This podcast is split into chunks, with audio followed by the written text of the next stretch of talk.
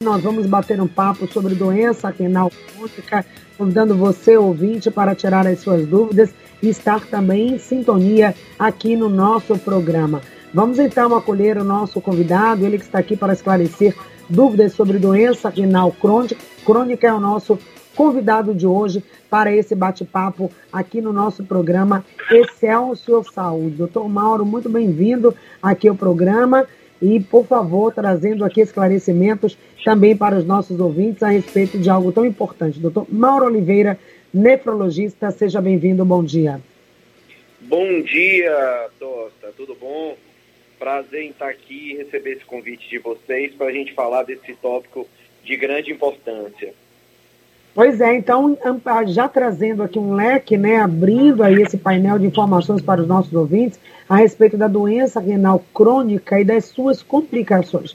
Primeiro vamos entender, né, como é o, o que que ocorre para que os rins eles não funcionem da maneira adequada, da maneira esperada, doutor Mauro. Patrícia, é, a gente tem que entender que a doença renal crônica, ela é um, é como se a gente falasse que ela é a ponta de um iceberg de uma consequência de outras doenças.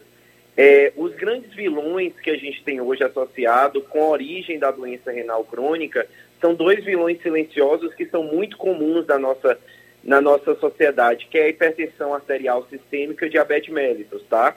Claro que elas não são as únicas causas, a gente tem que colocar aí as doenças glomerulares, é, temos que falar também sobre o abuso de algumas medicações, como anti-inflamatórios. Temos que falar também sobre cálculos renais. É, basicamente, são várias lesões que vai acontecendo ao meu rim, tá? Em que progressivamente o paciente vai perdendo a sua função renal basal, tá? É, e é uma doença de evolução, evolutiva, e que também a gente tem que lembrar que, assim como todos esses grandes vilões, a maioria das vezes a doença renal crônica, ela também é uma doença silenciosa. Por isso que é sempre importante a gente falar de prevenção, tá? E do diagnóstico precoce. Nós podemos, estamos falando de uma doença que ela tem uma incidência muito grande, né, doutora? Quase uma endemia, atinge uma cada 10 adultos. E como você falou, são vários os fatores de risco e esses fatores associados, eles aumentam mais, potencializam ainda mais a, essa condição. Agora, além desses fatores, né, tem aquele grupo que tem a maior predisposição, você falou também em prevenção. Como que a gente pode, então, estar atento, já que é uma doença silenciosa, algo pode ser silencioso, quais são os sinais de alerta que já dão aquela indicação de que algo não está bem? Patrícia, é, ó, quando a doença renal crônica ela traz manifestação clínica, tá? Ou seja, que o paciente ele tem sinais e sintomas, a doença renal crônica ela já está em estágio bem avançado, tá? A gente divide a doença renal crônica em estágios conforme é, dois exames, um exame que a gente faz muito tranquilamente, é um exame muito acessível no SUS, que é a dosagem da creatinina, tá? É um exame que muitas vezes a gente pede, a gente faz esses exames com muita frequência e não entende a grande importância que esse exame tem. Então, quando a gente olha o valor da creatinina, o médico o nefrologista, ele está olhando assim, o que que essa creatinina representa para esse paciente. A doença renal crônica como sintoma, ela começa a acontecer quando essa estimativa que a gente faz a partir da creatinina, que chama taxa de filtração glomerular, os sintomas começam a acontecer quando ela está abaixo de 60, que é quando a gente chama isso já do estágio 3. Existem dois estágios antes, que muitas vezes é o estágio que o paciente é assintomático, que ele já vem perdendo a função renal e muitas vezes não é diagnosticado ainda nesse momento.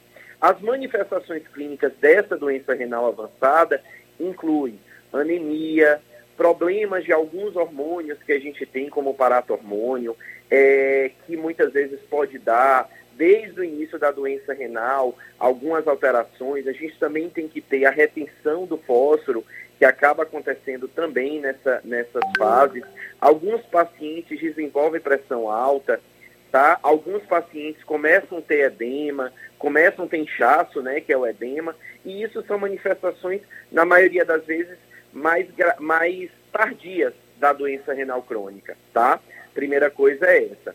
É importante quando a gente fala de prevenção, sobretudo falar sobre a prevenção dessas doenças que são as principais é, causas aí da doença renal crônica. Então, hábitos de vida saudável, como exercício físico, uma baixa ingesta de sódio. Então, a preocupação que a gente tem muito, né? Que a gente fala muito sobre a baixa ingestão de sódio, é, prática de exercício físico, não ao sedentarismo, evitar o tabagismo, tá? E, além de tudo, ter também diagnósticos precoces da pressão arterial sistêmica, da hipertensão, da pressão alta, tá? do diabetes mellitus. Então, sempre está procurando regularmente a consulta médica.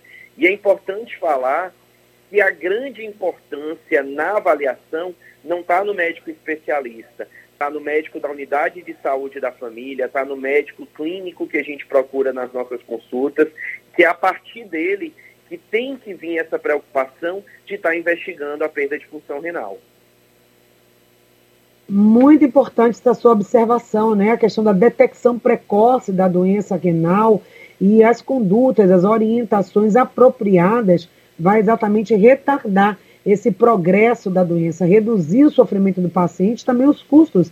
Daqui a pouco vamos falar um pouco, quando isso não acontece no tempo adequado, da forma adequada, nós vamos ter um impacto muito grande, que são a questão das diálises, né, que tem crescido muito a hemodiálise nos últimos anos. Vamos falar um pouquinho sobre esse dado. Então, a importância desse cuidado lá na atenção básica, antes que a necessidade de um nefrologista né, apareça para fazer o cuidado mais direto, mas talvez o médico clínico já acompanhando, o endocrinologista também que já acompanha a pessoa, já tem que ir sinalizando essa possibilidade.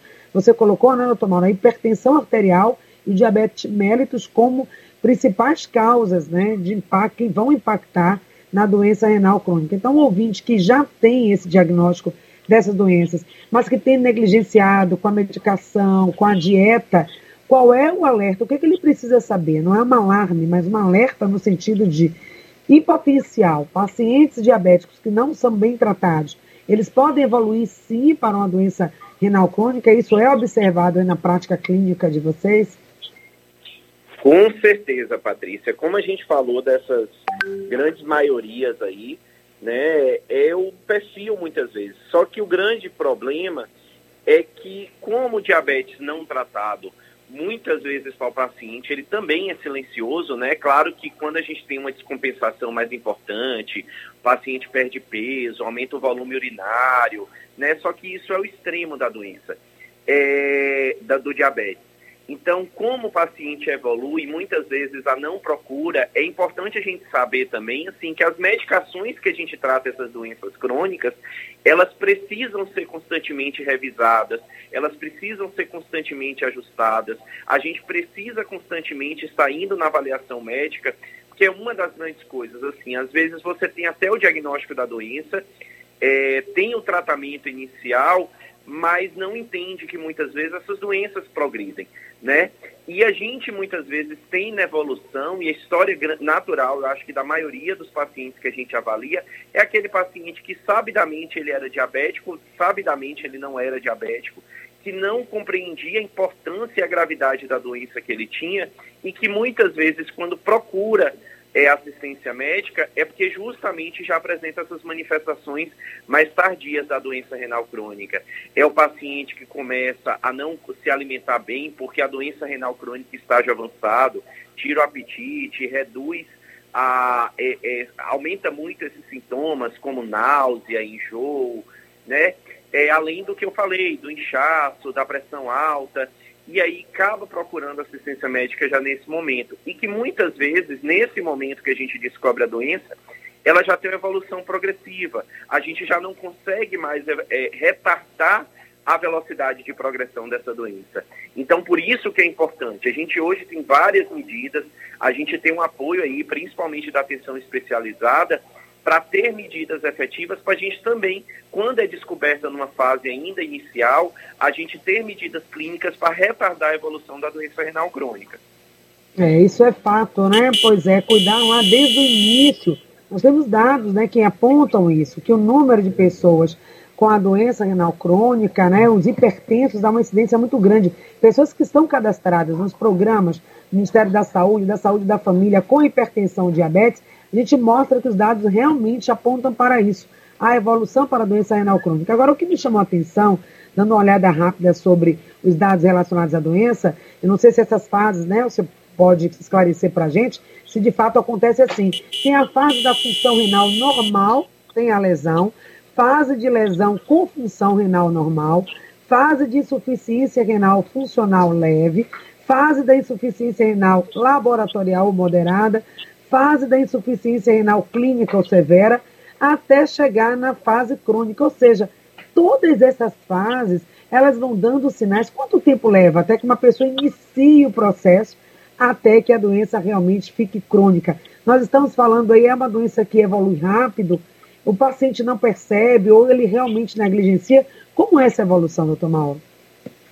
Patrícia, é, a evolução ela vai depender muito da causa da doença, tá? Aí eu vou dar exemplos de extremos assim. A gente tem, por exemplo, pacientes que têm doença de uma estrutura específica do rim que chama glomérulo, tá? Muitas vezes, algumas dessas doenças glomerulares, que a gente chama primária ou secundária, é, elas às vezes têm evolução muito rápida. A gente tem uma apresentação dessa doença, que a gente dá um nome até que é bem sugestivo, rapidamente progressiva, que o paciente pode sair de uma fase normal, de função renal normal, e rapidamente ele evoluir para uma fase de uma doença renal terminal que ele possa vir precisar. Muitas vezes essas lesões de glomérulo, elas se comportam como lesões agudas. Então, quando também a gente descobre ela, a gente consegue, por tratamento, a gente tirar esse paciente que rapidamente evoluiu com a perda rápida da função renal. É importante a gente falar que, por definição, a gente só considera doença renal crônica quando essa lesão ela se estabelece, ela se mantém por um período de três meses, tá? De outro exemplo, por exemplo, eu tenho a hipertensão arterial sistêmica, que também é uma grande causa importante e que muitas vezes pode levar anos, desde a lesão inicial até o dado. A gente tem nas histórias naturais dessas doenças, como hipertensão e diabetes, geralmente um período de doença de 10 a 15 anos para a gente ter uma evolução desse paciente, muitas vezes, a chegar a estágio terminal. Tá? Então, como é importante essa, essa demanda. Então, não tem uma. É como assim, a gente não tem como predizer matematicamente, mas a gente tem os dois extremos. A gente tem doenças renais que elas podem evoluir de forma muito rápida dentro desses estágios que você citou, tá? Como eu tenho também doenças renais que elas também evoluem de forma lenta, de forma progressiva, tá? É, e todos esses estágios que você disse aí muito bem, tá?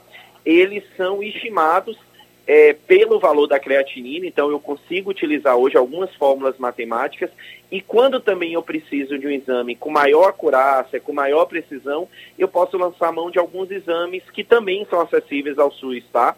Que é o clearance de creatinina e urina de 24 horas, que também é uma ótima ferramenta que o nefrologista tem aí, além de outros exames que a gente utiliza para o manejo da doença renal crônica. Ok. Os ouvintes perguntando também, né? Daqui a pouco vamos responder a relação da pandemia Covid-19, essa questão da imunidade com as doenças renais, se há alguma relação direta ou não necessariamente, é mais mesmo para os pacientes com demandas pulmonares. Bate-papo com o médico nefrologista falando sobre doença renal crônica. E agora também falar um pouco sobre hemodiálise, né? Quais são os pacientes, aquelas pessoas que evoluem para esse tipo de tratamento, doutor Mauro, e como é que tem sido o número de casos? Realmente tem aumentado muito, a gente tem dados de que a hemodiálise cresceu mais de 50% nos últimos seis anos. O que, que tem acontecido?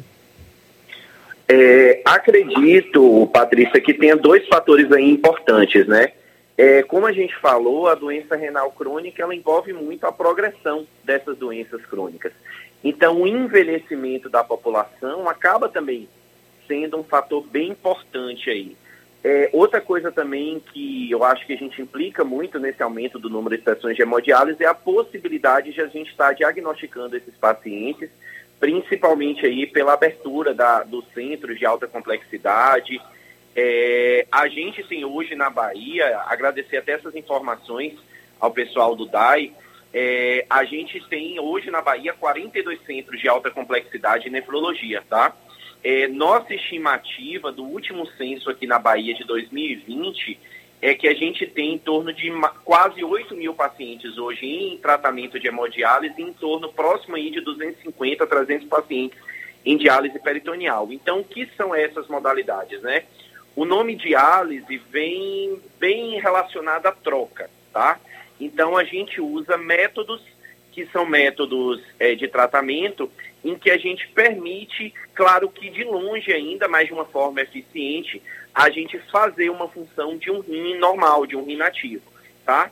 É, é, eu falo que é longe porque o rim ele tem inúmeras funções que com certeza qualquer método é, complementar, ele não conseguiria abarcar todas as funções que o nosso rim tem, mas ele é um método eficiente, porque o paciente em hemodiálise, ele tem o processo de filtrar esse sangue e isso dá aí uma sobrevida para ele bem interessante. É, hoje a gente tem três, eu diria assim, três grandes modalidades de terapia renal substitutiva. E como o nome próprio diz, são terapias que podem substituir a função do rim. Então, a primeira é hemodiálise, tá? Que o nome vem hemo de sangue, diálise de troca. Então, eu utilizo um sistema que a gente chama de sistema extracorpóreo, ou seja, esse sistema fica fora do paciente, em que através de um filtro eu passo o sangue do paciente, ele filtra esse sangue e esse sangue é devolvido ao paciente. Então, é um procedimento que a gente uni, usa única e exclusivamente o sangue do paciente. Então, muitas vezes os pacientes têm dúvidas, hemodiálise não tem hemotransfusão. O paciente pode até ser transfundido de hemodiálise por um outro motivo, mas durante o procedimento de diálise é o próprio sangue do paciente que passa pelo circuito, passa pelo filtro e esse sangue é devolvido filtrado ao paciente. Essa terapia, Patrícia, dura em torno, a média, né, de três a quatro sessões semanais, no período aí de três a quatro horas. Sendo que isso pode ser ajustado, tá? Se o paciente ele tem uma demanda menor, ele pode fazer um menos tempo. Também se ele tem alguns fatores, como a quantidade de líquido que ele ganha de uma sessão para outra, se aquela diálise é suficiente para poder filtrar o sangue de uma forma efetiva, tá? Essa terapia também pode durar mais tempo. O outro método que a gente tem é a diálise peritoneal peritônio, tá? É uma, como se fosse uma camada de tecido, é uma camada de tecido que envolve a barriga da gente por dentro, né? A região do abdômen. Então a gente consegue colocar um catéter que faz como espécie de um trajeto entre o meio externo e o meio interno. E aí, nesse caso, ao invés de utilizar o sangue do paciente no circuito para poder filtrar o sangue, eu coloco uma solução líquida estéreo, tá?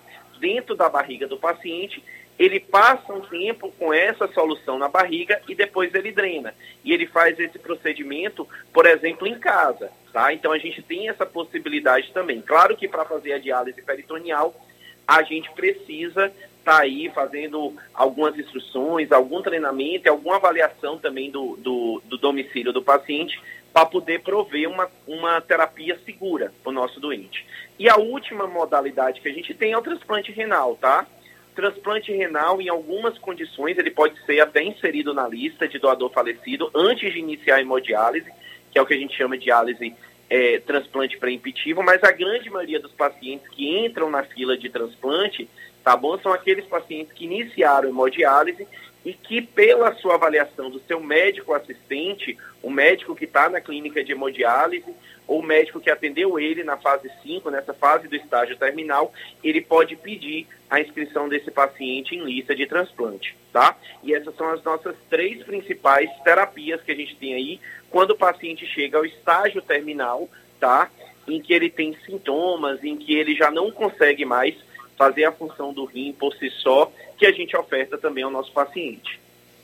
Pois é, o ouvinte que está aí tendo essas informações, a gente está falando de algo que é, impacta realmente, né? Você falou de três a quatro horas de sessões, três vezes por semana, claro que isso vai variar de caso a caso. Além do sofrimento da, da, da pessoa que vai estar fazendo isso, fazendo esse tratamento, mas ele é necessário em muitos casos e indicado. E aí alguém pode dizer, mas eu não quero passar pela diálise, eu não gostaria de chegar a esse estágio de ter que me submeter a esse tratamento. Então, o que, que eu posso fazer para cuidar efetivamente do meu rim, para me distanciar dessa situação, principalmente o caso daquelas pessoas, voltamos a bater nessa tecla, que já tem diagnóstico de hipertensão, que já tem diagnóstico de diabetes, mas que não quer chegar ao comprometimento da função renal. Então, o que ela pode fazer efetivamente? Tem algum tipo de alimento, alimentação, hábitos de vida que também ela pode adotar, que vai potencializar isso, deixar ela mais distante dessa necessidade de ter que fazer diálise ou hemodiálise, doutor? Pronto. Oh, especificamente a doença renal crônica, é, a gente tem alguns ajustes dietéticos por conta mesmo da evolução, tá? Mas se a gente fosse, se a gente pudesse, né, triar toda essa parte de prevenção, a primeira coisa que eu colocaria lá na, no ponto, sabe, que é você está procurando o seu médico regularmente e pedir ao seu médico que ele solicite dentro dos seus exames complementar a avaliação da creatinina, tá? Esse seria o primeiro passo. Eu acho que o segundo passo de prevenção é, e junto com, a, com o exame de creatinina, também um sumário de urina, tá? Que muitas vezes é um exame que a gente faz e não entende a importância que esse exame tem. Então, colocaria aí nesse primeiro tópico. Segundo tópico, está sempre rastreando essas doenças que são doenças comuns, que estão associadas à doença renal crônica. E muitas vezes as nossas medidas de prevenção, no que refere à dieta, está muito vinculado a isso. Então, beber bastante líquido, eu acho que é sempre uma, algo que a gente pode ofertar a uma população em geral. Lembrar que alguns pacientes que têm doença renal crônica, alguns tipos de doença, como insuficiência cardíaca, a gente não pode estar tá dando oferta livre de água para alguns determinados pacientes, tá? Essas são algumas exceções. É, de hábitos de vida saudável, lembrar que também, assim, até o nosso ajuste de alimentação vai depender da nossa doença de base. Então, assim, o mesmo perfil alimentar que eu indico para um paciente hipertenso não é o mesmo perfil alimentar que a gente indica para paciente diabético. Então, eu acho que já entra nesse espectro também, tá? A gente falar sobre a procura da assistência multiprofissional. Então, lembrar que doença renal crônica não é só o médico. A enfermagem tem um papel importante no manejo da doença renal crônica, a nutrição, a psicologia, o serviço social, tá? São elementos fundamentais que a gente tem aí, junto com o trabalho médico, para a gente fazer prevenção de doença renal crônica. Ter hábitos de vida saudáveis, como ter uma prática de exercício físico regular, uma outra coisa importante que a gente tem que falar e também sobre prevenção, falei um pouquinho sobre a dieta, a gente tem o sódio aí, o sal, o excesso de sal, que é muito comum na alimentação brasileira, principalmente na nossa alimentação baiana, que ele também tem que se buscar restrição, tá? É, evitar o tabagismo também hoje se torna e um vilão também que tem um pouco a ver com isso, a gente fala da obesidade. Tá? Então, também é uma doença silenciosa que ela deve também ser evitada, porque a obesidade também está junto aí com todos esses vilões. Então, é, a doença renal crônica em si, a gente, ela é como, é como eu falei no início, ela é um resultado de uma série de ações de outras demandas que a gente está. Então, a nossa grande prevenção está em a gente estar tá procurando assistência médica regular, exigir do nosso médico que a gente tenha acesso a esses exames de avaliação da função renal, leia-se aí principalmente a creatinina e sumário de urina. No paciente diabético, a perda de proteína que a gente avalia por um exame que chama microalbuminúria, tá?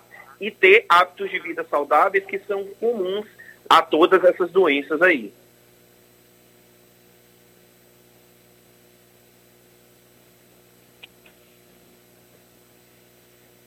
Patrícia?